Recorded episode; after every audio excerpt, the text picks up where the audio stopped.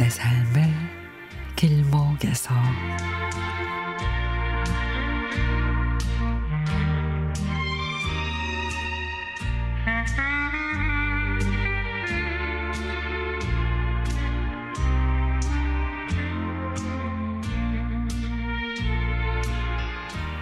여든넷 드신 어머님이 잘 드실 만한 뷔페에 예약을 해서 갔습니다.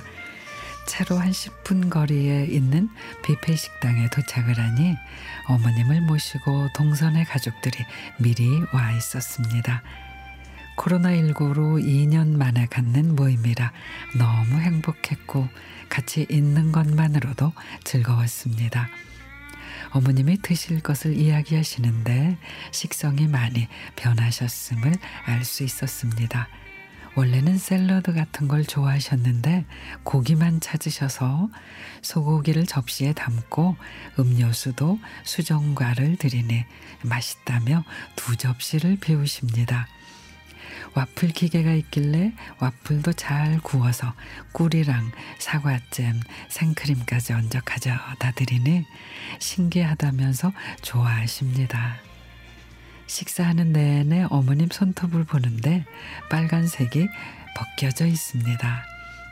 어머님이 교회 장로님 댁에 갔는데 그 집에 손녀가 발라주었다며 아유 맨손으로 설거지도 하고 빨래도 하다 보니 이렇게 벗겨지지 뭐냐 락스로 지워볼까 그러시길래 자주 찾아뵙지 못한 죄송함이 밀려왔습니다.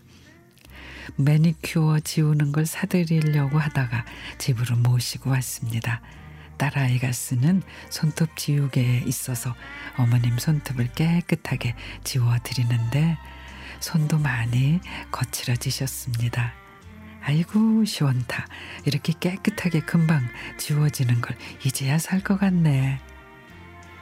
늘 부족한 며느리 예뻐해 주시고 늘 고맙다는 말씀을 하실 때마다 반성하고 또 반성합니다. 어머니 죄송해요. 5월 26일 날 어머님 생신 때는 제가 핸드크림도 사드릴게요.